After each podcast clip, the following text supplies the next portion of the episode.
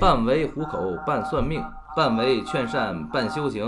上座电台，那么พุ他呀。Hello，大家好，我是东东，我是小师太。好，今天呢，咱们上一次说了要介绍一下这个五大古佛，对啊，泰国佛教的这五大古佛。嗯，首先说，那就从这个从万佛之王吧，从崇迪开始吧。嗯，他这个五大古佛是怎么选出来的呢？是根据他们的历史，就是就是真的是历史悠久这个方向吗？也第一是历史在那摆着呢，第二呢，就怎么你要问我说怎么选，就是应该说是一个大众吧，就是那也是说这个呃阿弥陀佛啊，还有那个燃灯古佛，还有说是那个呃药师佛，西方那个啊对，那个药师佛、阿弥陀佛、那个释迦牟尼佛、燃灯古佛啊，他那这几个哪个是怎么选出来的？大众选出来的呗，是这个意思，就是说泰国的五大古佛的意思，嗯。然后呢，这个可能 选美选出来。然后呢，首先说咱们说这个崇迪吧，来第一个开始说。哦，这个有名，这个连我都知道。对，这个崇迪佛呢，也是泰国最有名的，嗯啊，最有名的这个佛祖嘛，万佛之王是这个意思。那么说，但是崇迪他是五大古佛最年轻的，也就是说年份最那什么，最这个相对于其他的四大古佛来说的话，他相对于年轻一些。说出来的这个年份呢，嗯，会那什么，会这个短一些，但是绝对可以称为说是万佛之王。就是在泰国这个当地呢，呃，崇迪佛拥有着什么的名号呢？说保命佛牌。哦，对。所以也代表着什么尊者大智佛是有这样这样的这个美称嘛？就是他叫保命佛是吧？绰号。啊，说这个佛祖嘛，说戴崇迪是相当于呃全能。受受到这个佛祖的庇佑加持啊，说幸运呐、事业啊、保平安呐、福寿啊、啊辟邪呀，它是属于就是全能佛牌嘛。说白了，啊，说是据说有一天呢，说谁呢？就是僧王啊，黄僧亚赞多，黄僧亚赞多在禅定时，亚赞多大家应该知道降服鬼西那的那个。嗯嗯。那么亚赞多大师呢，也他也是这个泰国十大高僧之首啊。然后呢？呃，他忽然说，听到这个禅定，在禅定的时候，就感觉是在定中镜像里吧。忽然听到这师傅说声，师傅的声音说，说明天日出特别的特别。然后呢，呃，怎么叫特别特别？就是很特别啊！明天日出很特别。然后早起，咱们去上海边一起看日出吧。啊，然后于是呢，这个亚真多大师呢，说次日一早就来到了海边儿。呃，当时呢，说天色也是快亮不亮的时候吧，东边呢正好发出来一道升起一道白光，然后呢，就慢慢的就看着他在那个光光影上看出来一个白色光芒的一个佛像，正好映在这个东边的这个海面上。嗯，所以说呢，这个亚赞多就是一看一感一一瞅着这个情景，就哎呀，这太好了！这尊这尊像呢，像太阳一般啊，像太阳一般，肯定是能为这个信众啊，还有是未来的这个弘法利生事业呀，就是有很大的这个帮助，能给众生呢带来这种平安幸福。随后呢，就叩拜了之后。亚赞多就将出现在海面上的这个佛祖像就牢牢的记在心里了，就离开了，就走了。然后呢，这个亚赞多大师就并开始做出这个重提佛牌，嗯，也可以管它叫光之佛。哦，它就是抽象的一个佛祖的造型。对，它其实就是说这个佛祖的这个化身嘛，嗯，就这个意思。然后呢，那么说大约在什么时候呢？在佛历的二三八二年。然后这个亚森多呢就开始推广弘扬这个佛法的这个教义呗，呃，自己就开始做这个佛牌，并亲自督造了八万四千枚的这个重叠佛牌。嗯，然后这批制作重迪的这个佛牌的材料呢，是由寺庙的这个泥土啊。还有说什么呢？还有是香客的这些香灰呀，高僧剃下来的头发呀，以及圣僧的这些舍利子啊，这些东西，然后呢来一些混做成的佛牌。然后亚赞多呢再请各大的这个名寺的高僧啊、僧人呐，一一的这个开大法会的时候就加持诵经呗。然后呢，因此就是这批佛牌就特别的珍贵，在二三八二年亚赞多的这个第一期佛牌。哦，我好像听说，我之前好像提过，我们的听众就是特别懂的，也也跟我聊过，说是亚赞多的一期佛牌基本上都是在网上拍卖的级别。在网上拍卖，嗯淘宝有拍卖，不是不是，他好像说就是那种呃泰在国的，拍卖。就是一个特别，他给我发过截图，就看起来很专业，但我也不嗯懂是什么的一个地方，就是出价都很高，都是那种就是百万级的，在上百万，三百万。上百万人民币啊，哦，对，呃，上百万人民币。那个那谁，我那个老师显马，他就是随身带着一个亚瑟多一期的这个冲击，一期啊，啊、就是这个那个那什么二三八二年的上百万，哦老头儿有钱。但是你说这玩意儿，如果普通人的话，怎么分辨呢？就全靠全靠信任吗？不是你这个是看出来的，人家懂佛牌的呢，就能看出来。是几期的？对对对，他能看第一呢，他能看出来几期的，就是在在显马的眼里，就因为我总跟他那个上哪去那个呃市场啊，去逛古董啊，逛佛牌店呐，嗯，他随身都会揣一个小放大镜，就一哦看他就能看出来。因为什么呢？因为咱们有啥说啥，我不是说特别的，就是研究对佛牌有多深的研究啊。你佛牌有多深的研究的话，是你一眼你就能看出来这个佛牌真与假，还有说它的年份啊。主要是可能我更对这些佛对这些太难传的这些呃教理教义啊，而且说这些法术啊、法科法科法术法科感兴趣。对于这个佛牌来说的话，没有人家这个专业。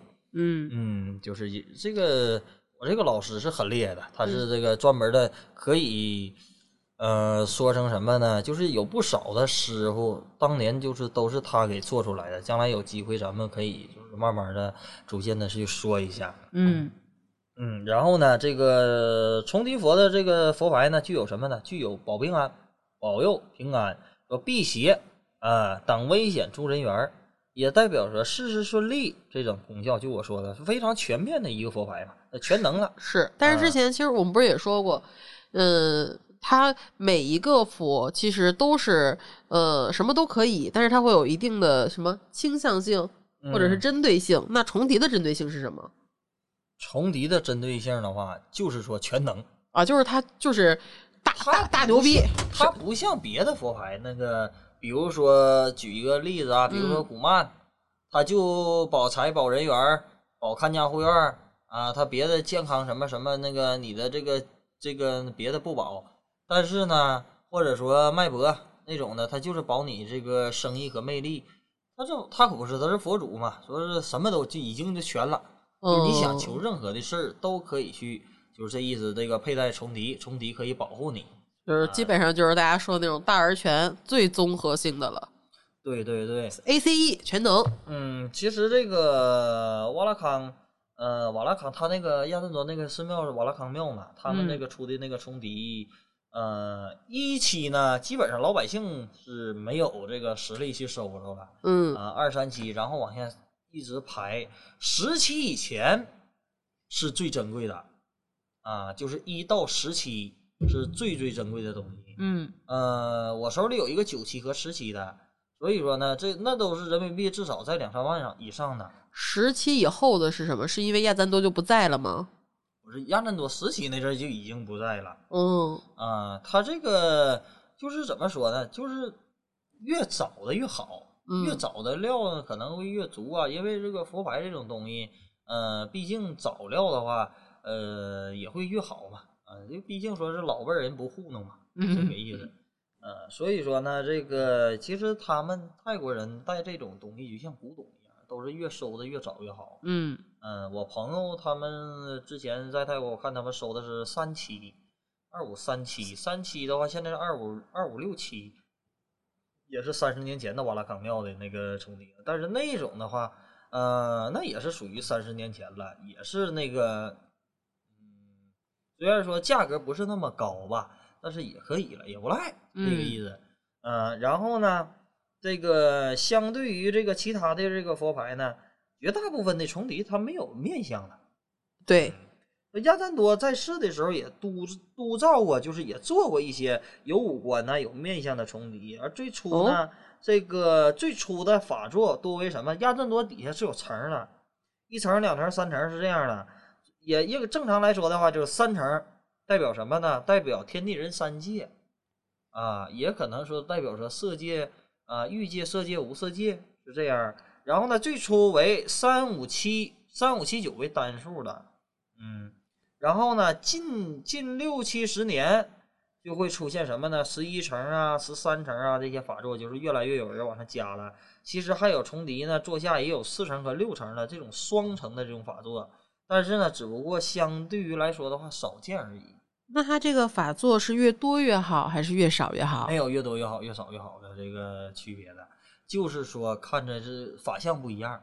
哦，没有区别，对，其实没有什么区别，就是法相不一样的啊，就是这个，就是有一些代表意义不一样，但没有高低之分，是这个意思吗？对，就是反正这个重敌这个功效也是代表说挡险嘛，嗯。有这个一百罗一一百零八汉的一百零八位的这个罗汉呐、去庇佑啊，心想事成，达成誓愿呐、就是有一些善信呐、那个那些故事也说佩戴这个重敌后呢，说就会有这种神奇神奇的事迹啊，比如说就是有人从那个戴这个重敌佛，然后往从高处往那个掉下来，但是呢，他身体没有受伤啊。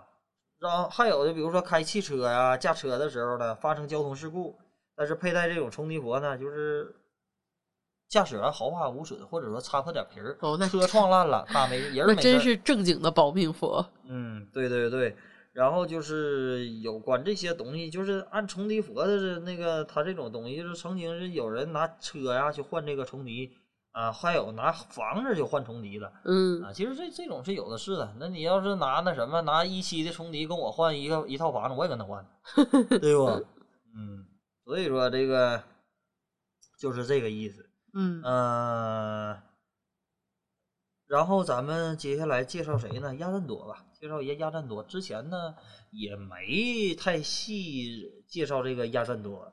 那么亚赞多大师呢，生于这个暹罗时代，当时呢，呃，就是还未成为这个太皇的这个父亲，在那个在阿育他亚境内一个这个名为什么呢？名为这个金，名为叫金平僻的地方啊。然后呢，一个名字叫做什么呢？叫做幻的女子。该女子呢，在佛力呃二三一九年，也就是说公历的一七七六年生下阿赞多。然后呢，这个阿赞多出生了以后，父亲就战乱，就是与这个母子啊，这个消就是失散了。然后呢，就是大师就是由一个这个母亲呢，他自己去带他啊，就这个意思。然后这个亚赞多大师出生以后呢，他的妈妈呢就带他到哪呢？带他到曲班土曲班林土半佛寺庙啊，去给这个龙婆角龙婆角大师去这个祝福。然后龙婆角大师呢就给他抱在这个怀怀里，当时他就说说 这个小孩儿一瞅就是说跟佛有缘。啊，就是也很聪明，肯定将来会有什么呢？说大智慧和这个大权力的这个人，嗯啊，是这个意思。然后呢，那么亚赞多七岁的时候就到这个佛寺啊去学习文字，还有这些佛理吧，乃至到一直到什么，一直到他十二岁的时候，他就突然就向这个佛教的这个住持吧，上这寺庙的住持提出这个自己想要学习戒律呀、禅定啊、佛理呀，但是这个主。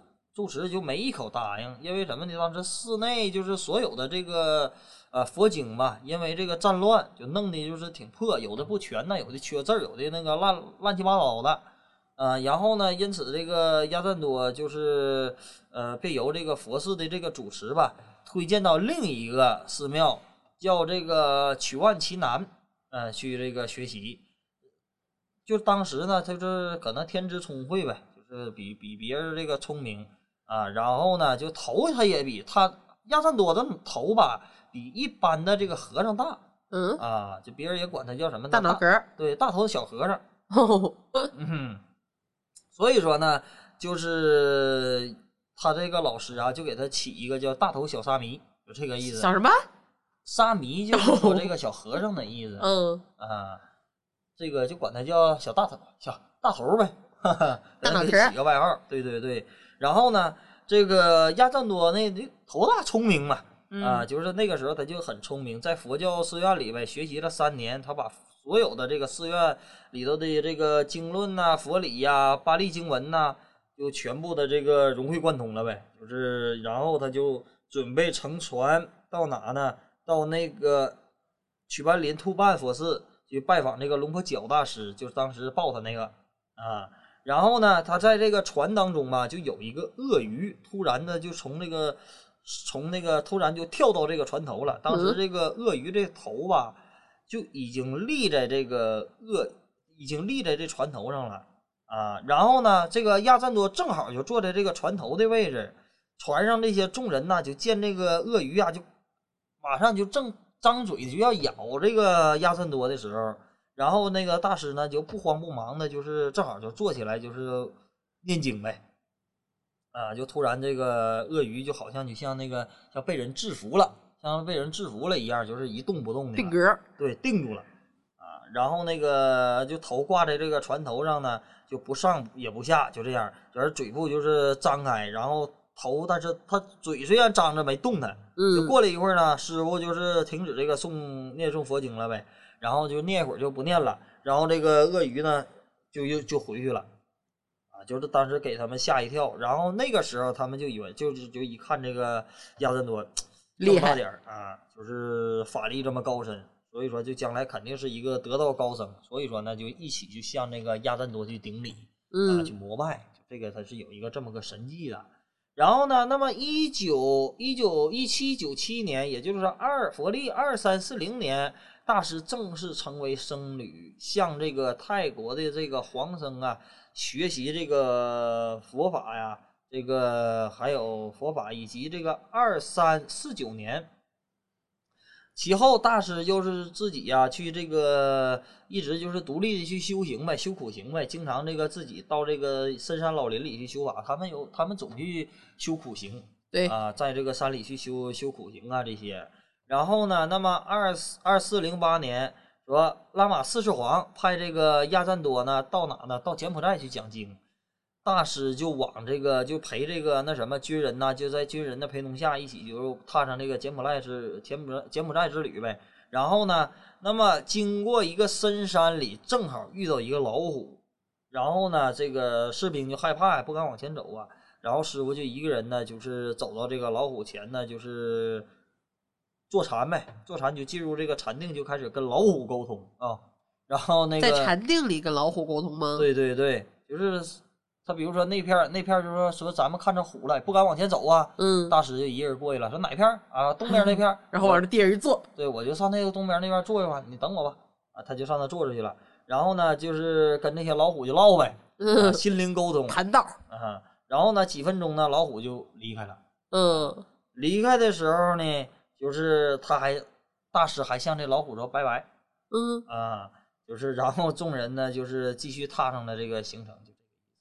然后，那么二次一五年，亚赞多再次发愿建一座寺庙，为什么呢？为取关关取班关碰寺。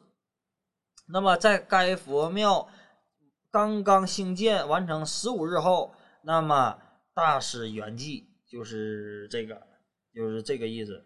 嗯、还有一个就是亚赞多吧，现在这个人就是给一般给信众僧人给信众加持呢，一般念什么呢？叫金纳班川。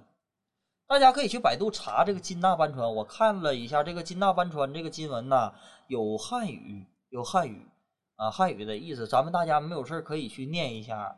呃，金纳班川上，呃，亚赞多说的，说有一天呢，就是亚赞多在这个读巴利文的时候，突然呢，就一本这个西兰的这个巴利经文上，就就是掉下来，跌到砸到这个亚赞多的这个头上了。然后呢，这个大师随手一翻的时候，开始朗诵的，然后忽然灵光一现，对，就是这个。然后，于是这个亚赞多呢就决定，呃，把这个经文呢翻译成巴利文，啊，翻译成巴利文，并且呢对自己的这个见解编成了一个金纳班川。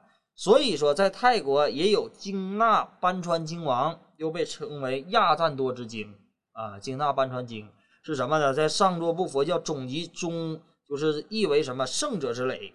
据说呢，就是这个这个经文吧，集合了佛陀以及这个天上五百罗汉、天龙八部这种神灵的力量吧。说你念到这个经文，就会有龙天护法，还有说百万的这个那什么五百罗汉，就是加持你。如果说念诵这个经文的话，啊，经文这个这个时候你可以放小点声，给我做配乐。等会儿，我给你再打开，我都很我也很意外，一一选的话它就出现。啊，就是说，如如果说念到这个金纳班川一到九遍的话，一天念一到九遍，那么可以具有什么呢？护身辟邪，贵人不断，福贵富贵吉祥，人缘和和，生意兴隆。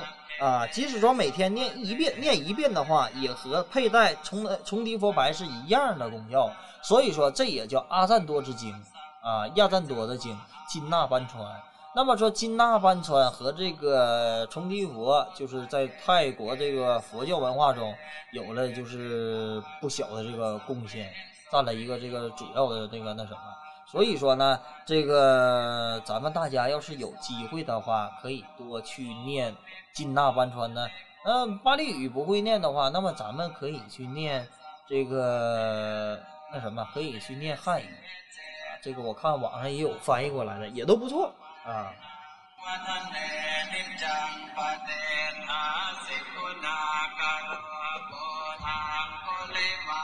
好，哦，可以闭了。好，然后然后呢？那么咱们继续，呃，还是这样，每天分享一段咒语。那么说重敌或者说其他正牌佛牌通用的咒语啊，咱们我可现在教一下，咱们大家可以没有事儿去多念啊。我以为刚才那个就替代了，我们还是有自己要教的。啊，是，嗯，这个是重敌的咒语。还有说其他的佛牌也可以用啊。首先说三次佛手经，南无大萨帕卡瓦多阿拉哈多萨玛萨布塔萨三遍，然后呼唐阿拉塔那朗唐芒阿拉塔那朗三康阿拉塔那朗呼唐巴巴西提梅唐芒巴西提梅三康巴西提梅，啊，这个是三遍。我再念一遍啊。พุทธังอาราธนานังถังมังอาราธนานังสังฆังอาราธนานังพุทธังปะเสธิเมถังมังปะเสธิเมสังฆังปะเสธิเม啊，这个是冲提佛的心咒。好，然后呢，那么咱们基本上这个冲提佛的这个概括就说完了。呃，亚赞多呢是在哪呢？最后在瓦拉康庙里。 是这个圆寂的瓦拉康，就是说专门是出这个亚赞多的这个庙，这个我之前好像说过是吧？之前提过亚赞多，因为毕竟太有名了嘛，嗯可能在很多次都有，就是捎带手的说一下它。好，那么说呢，咱们接下来第一个好了，第然后排队第二个，第二个是谁呢？第二个是女王佛南帕亚。哦，这个好像之前我们是在聊大地女神那期的时候有抉择，我说聊一个这个女性向的，对，然后你说大地女神和女王佛二选一，然后我选了个大地女神，先把女王佛放在这里说。女王佛呢是叫什？泰语叫什么呢？帕囊帕亚是这个意思。它也叫称为女王佛、慈悲佛啊。那么曼哈亚都造于什么呢？二零九零年，它比那个重提佛要早个这个几百年。嗯，然后呢，至二零二一零零年左右，在什么呢？在彭斯洛府。这个在彭斯洛呢，也就是说泰国的这个东北部啊。上一次我还去了那个那什么南帕亚那个庙里，呃，他在我那个师傅阿赞敦的这个家旁边儿，那个南帕亚有一个有一个皇寺，就是每年的这个那什么呀，呃，所有的这个赵坤级别的大僧啊，皇僧啊，就是祖师辈儿的了，都去那去那个那什么加持啊，参加法会啊。说这个，就他这个庙就是在泰国就特别特别好使吧，啊，有特别的这个地位吧，就这个意思。然后呢，在彭斯洛府呢，大约有四五百年的历史，呃，是这个泰国的这个五大古佛之一嘛。相传在什么呢？在阿尤他亚朝代，然后即是这个时候是什么呢？就是元朝时期啊，元朝时期。然后彭硕府的这个皇帝顺德帕啊，那里这个那这个母后母后恰马王后以王后的这个身份摄政，发起了这个督造一批这样的佛牌。当时呢，这个督造这批佛牌的目的是送给那些什么呢？送给那些呃随皇帝呃讨伐缅甸归来的这些士兵。那个时候他们在打仗嘛，泰国跟缅甸打仗，这个他缅甸老欺负泰国啊。然后呢，这个分派完毕，剩余的这个佛牌就埋在什么呢？埋在这个月帕西马哈塔这个舍利塔里。啊，也就是在现在现在的这个成功佛成功佛祖的这个寺庙，就是上之前我去过那个庙，那个那什么，那个南帕亚的那个塔啊，就一个大古塔，它那里头有不少的那个呃成功佛的那个佛牌呀，都是在那，有上百年呐，有五五十年呐，有六十年呐，就是那样的啊，有很多很多的这种这种那个小佛牌。然后呢，这个这个寺庙就是土地很大嘛，最后我是分割一片这个小土地来建造这个呃建建造这个南帕亚，以纪念他这个当时的这个母后啊，那个那个时候就像有点像母后摄政吧，当时说的。同时呢，还建立一个这个菩提塔，装剩余的这个呃南帕亚佛牌。就泰国有这个习俗，就是他把这个佛牌佛塔里会放很多的小佛像，像佛藏一样。这佛塔一倒，哗哗哗出来一大堆小古佛佛牌。哦，那像拆盲盒似的。这佛塔一般也不会倒吧？嗯，也有倒的，也也倒的也不在少数。那倒了之后的佛牌的流向在哪儿？再住到下一个塔里吗？啊，还是就放出来？拿出来就是给结缘了。哦，给卖了。那不错。那感觉这个应该法力好强盛。嗯，那毕竟这个好几百年了嘛。当时呢，这个由这批由皇后。啊，预制这个各部分的这个高僧啊，去加持。然后那个时候，这个佛牌取名为南啊南，代表着这个母系的这个或者也叫女性嘛。嗯啊，说佩亚为什么为皇族啊，为贵族的意思。所以说这批佛牌就叫南佩亚。其实它就是一个佛祖像。然后呢，是因为是因为什么呢？因为佛这批的佛祖像是因为皇后摄政去做出这个牌，然后发分发给贵族的，所以说他才有了这个女王佛南帕亚。哦，嗯，是这个意思。然后呢，那么在元朝时期，中南半岛男尊女卑的现象，就那个时候比中国可严重多了。啊，所以说呢，这个恰马皇后呢，一个女一个女人能摄政，成功的与元朝的这个侵略吧，取得这个平衡，呃，也也就并不简单。那就相当于武则天嘛。嗯，是有点像这个，有点像这种感觉的。嗯。然后呢，就是经他这个苦心经营之下吧，就他的这个儿子啊，儿子呢，在这个在那里就也算这个成功继承了这王位的宝座呗。嗯。也就非同一般。当时呢，这个元朝因为女王摄政的关系，称为什么呢？称为女王国啊。所以说，当地的华人就称这批这批这个皇太后制作的牌牌呗，就为这个女王佛。就是这个南帕亚女王佛就是这么来的。嗯啊，所以说呢，这个太皇之母督造的督造于哪呢？就是说我说的那个彭世洛。嗯。彭士洛呢，这个督造的时间为二零九零年，就是这个。然后佛佛历为二四四四年首次发现这批这个南帕亚，呃，用于什么？用于陶土混合以及这个花蕊的这个粉末，还有这些矿砂呀，分别为什么？分别为南帕亚分别为红、黄、青、黑四个色。然后等腰，它是一个女王佛的这个形状是三角形啊，是三角形。然后做这个为这个伏魔手印嘛，伏魔手印就是这个触地的哦。这个跟那个我们之前讲的那个呃佛手印，对，地印是一样的，就是它叫什么伏地降魔印。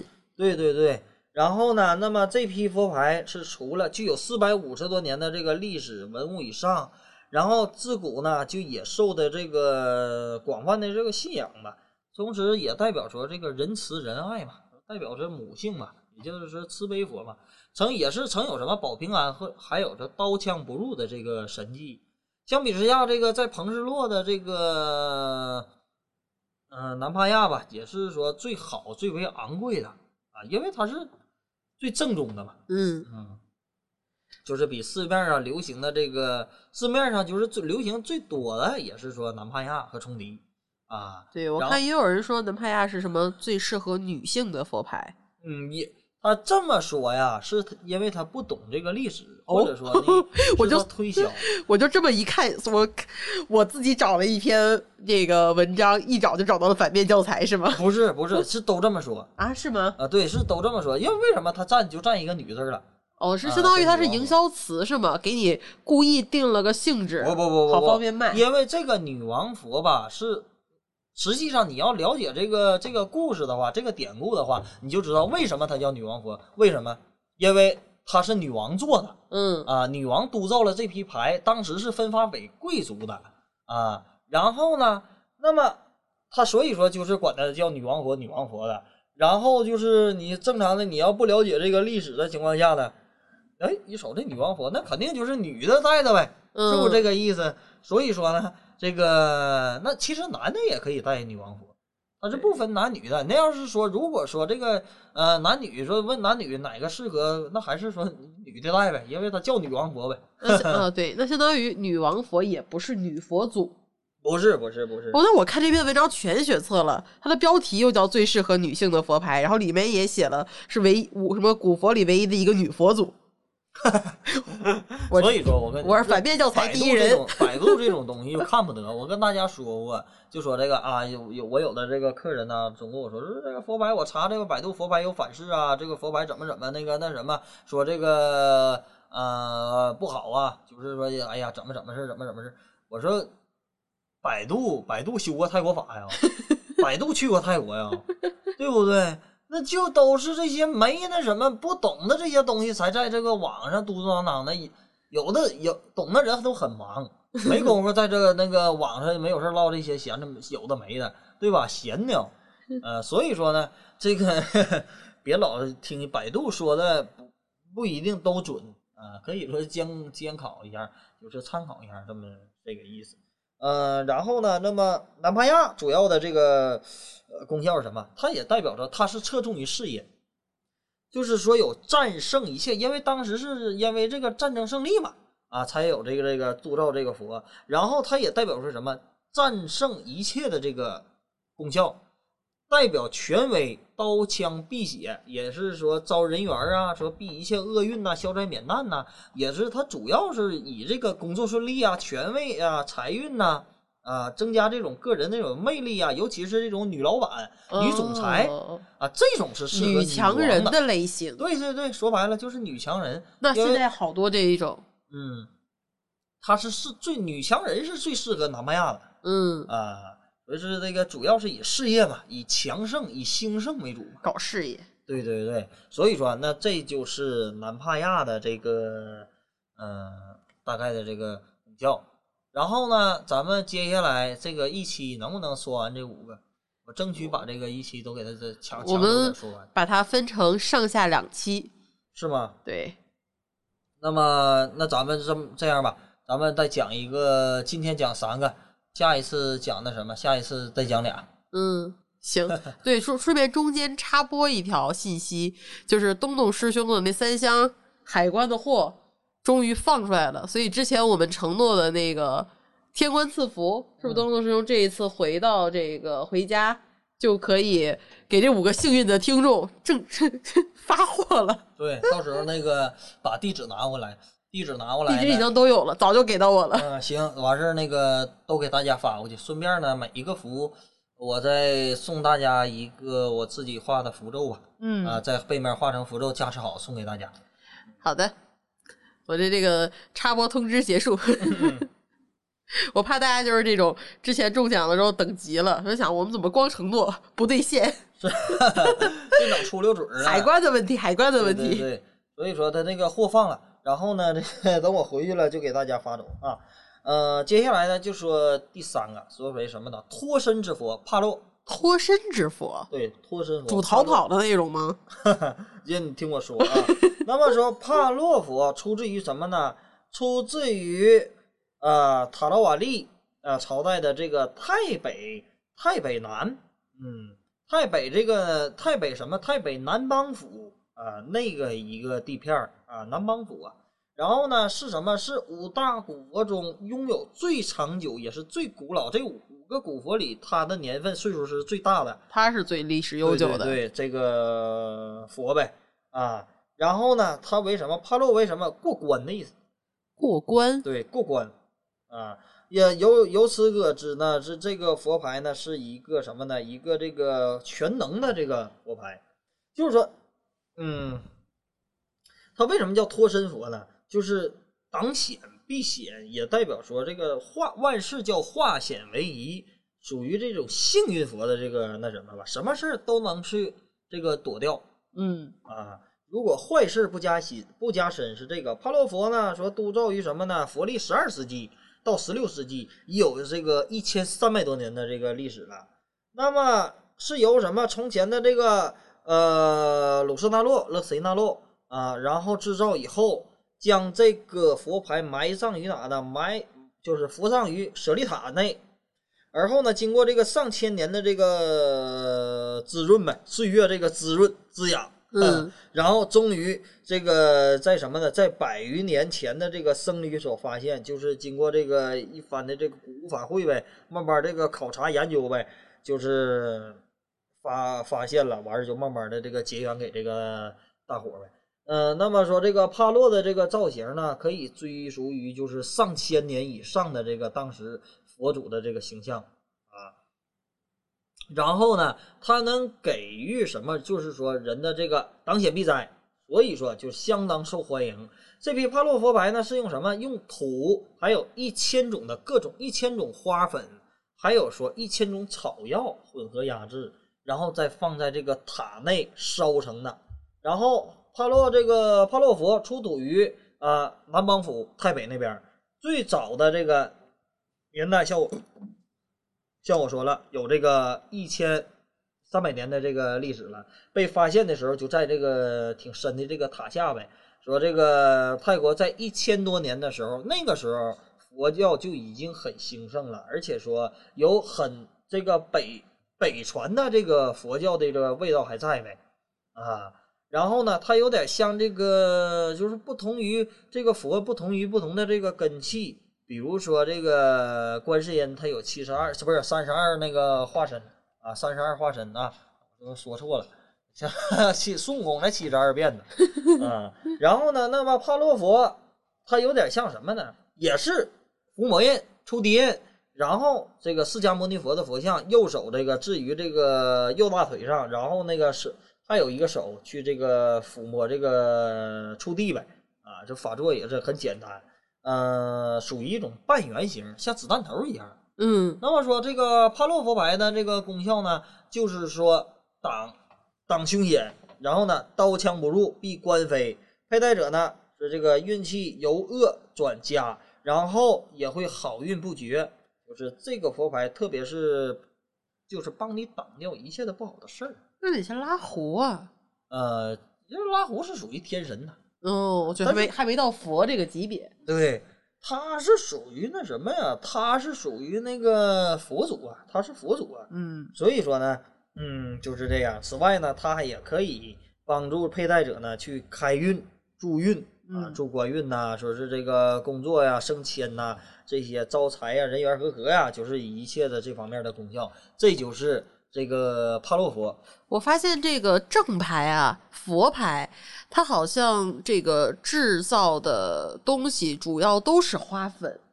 对，差不多都是花粉，还有说那个呃香灰呀，说是一些，也有的呢是很厉害，也有的是那什么，有的是那个呃骨灰，嗯，也有的是有用那个里头会掺杂舍利子啊，掺杂骨灰的。你像我之前我前上一次。在那个泰国想收那块佛牌，哎呀，那个想收就是没收着这个话不是不是，我是没舍得钱，但是我现在很后悔。就觉那个佛牌很贵，但是当时我记得是多少人呐？是九个人，好像也不是几个人，抢这一块吗？不是，那里头有什么呢？有富贵的人，哦哦，是这长。寿的人，还有说修法的人，啊、就是各种的，以及就是所有好运的人的骨灰，哦，然后呢捏成的这个佛牌，它的福气是很大的。嗯，所以说呢，这个对，其实它有点贵，也是那个好像那个佛牌也得一百多一百多年，也是那个老婆老婆了，叫什么？这么多年那肯定贵。嗯，叫什么？那个我给忘了。嗯、反正我当时没太舍得钱，但是后来我我想再收的话，应该是找不着了，这种就是机遇了，错过了。嗯没有那个福报了。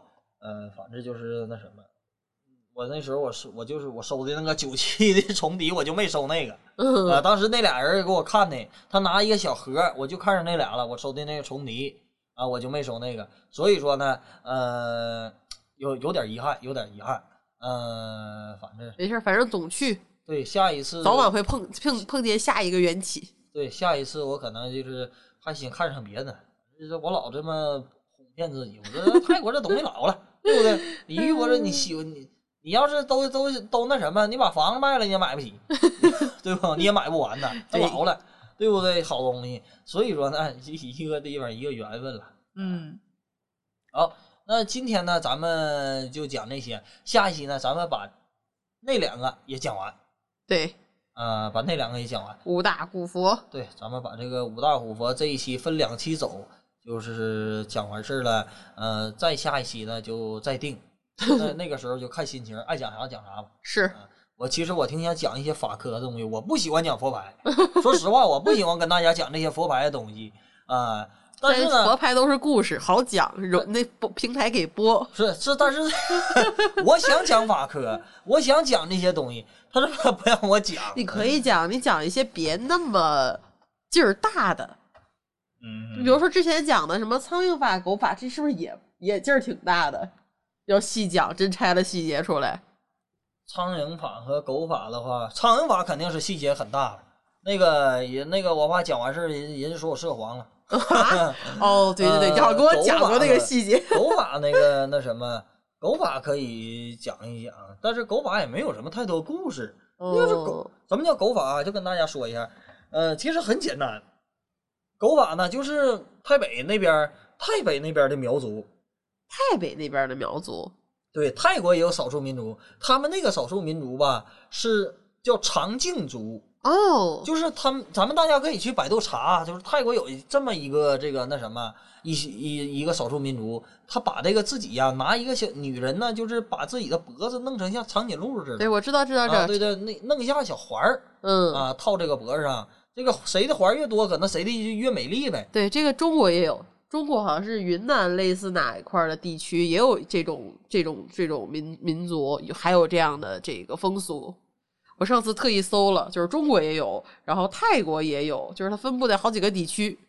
对，然后呢，这个当时他们那边的男的吧，就是不怎么回家，然后呢，就是那个是当地的一个土法啊，就是一个叫狗的法术，就是说给这个也叫什么呢？叫马靠赛这个法，这它也叫马马靠靠赛，呃，靠是饭，马是狗，嗯赛是这个思想，嗯，狗吃人的思想，用念诵这个经文，他把这个皱在这个灰里，或者说呢，那个写出来这一个符片儿，符片儿烧成灰，然后把它那个混成那个饭里让它吃哦啊，这个人就会像狗一样的听话啊，哦，叫马靠赛，那这种也是两个人情感稳固的时候吧感情合格。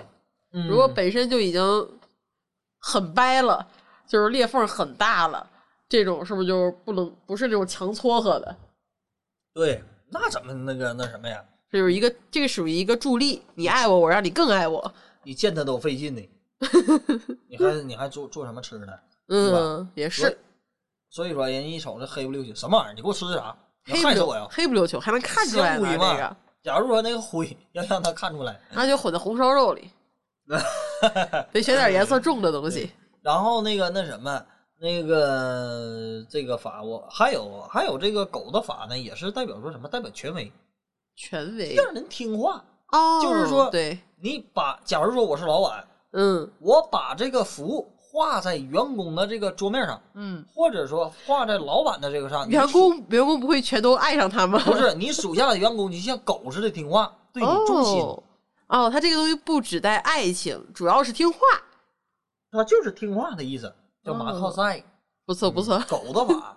呃不要再讲细。节了，讲细节容易这一期播不出去。对，这就是那个那个所谓的这个意思。其实它没有太多的那什么，主要是咒啊，嗯就是叮咣叮咣念它的咒语，然后就这样。还有猫的法术，猫猫的法术呢，就是那什么偷走别人的运气哦呦，啊，也叫小偷法。嗯它的它是这个什么呢？这个假如说，呃，给大家举个例子，最开始的这个法啊，最开始的这个法啊，是你需要在别人家偷钱，哦，偷钱然后回来供给祖师爷，就是你需要这个缘起。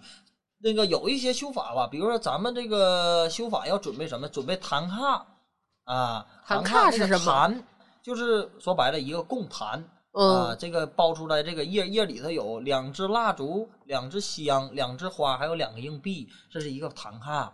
然后呢，有可以就不一定怎么有可能做五个唐卡，五个这个十个唐卡，不是九个唐卡或者三个唐卡，就是说白贡品是在你做法之前的贡品。嗯然后呢，那么这个做着这个唐卡里那个那个硬币，那个坛里的硬币，就是在别人那偷，在别人家偷你的这个，你不能跟他说你给我两块钱，是我在你家偷两块钱哦，啊，然后在你去做，它就是说什么说白了，这个招财的这个功效啊。还有一个法叫什么，就是所谓猫法，老鼠吸猫奶嘛，老鼠吸猫奶，对，也代表说财运、幸运的意思啊。然后第一，但是现在这个法没人做了。第一，现在都微信支付了，我也偷不着别人钱了。哦，再一个，这个偷别人东西了，不太好是吧犯这个那什么，犯这个 五戒里的不兜道的，这你不能你为了做点牌修点修修点法偷人家钱玩了是吧？这个对呀，我刚才就在想，这种古就这种缘起是不是不是很好？不法术嘛，法科这种东西，降头术的话有很多这种东西的。然后比如说这个还有一个猫，就是还有一种那个那什么，把这个这个猫啊，都是这些都是经文上记载的。啊、嗯。啊，对，传说啊，传说，咱们是传说。然后呢，呃，把这个猫啊放在黑猫啊，首先说你是黑猫，嗯。黑猫放一个水缸里，这个水缸要没这个猫的脖子啊？啊，然后你就听那个猫喵喵喵喵扣上盖儿，啊，这么虐怎么像虐猫啊？扣上盖扎几个眼儿啊，别让它死了。哦，然后就是第二天，你把这个盖儿打开，这个猫还活着，让它待二十四小时还活着的情况下，那么你做这个服管，你可以在这个服管上做啊。如果说不不，这个猫要是泡死了、淹死了，那没有办法，这个法你做不了，你就再抓一只猫，再往里扔。什么时候这个你要是这个猫没死，那么你正好就有机缘去做这个了。嗯，做这这叫黑猫服管，就是说专门偷取别人的财运的啊，这也叫小偷法。这个法不太好，我啊不是喜欢。对偏财之法。然后呢，就我说的这个老鼠吸猫奶呢，它是财运呐、幸运呐、这些东西，它是用什么呢？招财的，它主要是招财猫，招财的意思。它用什么？用人的乳汁。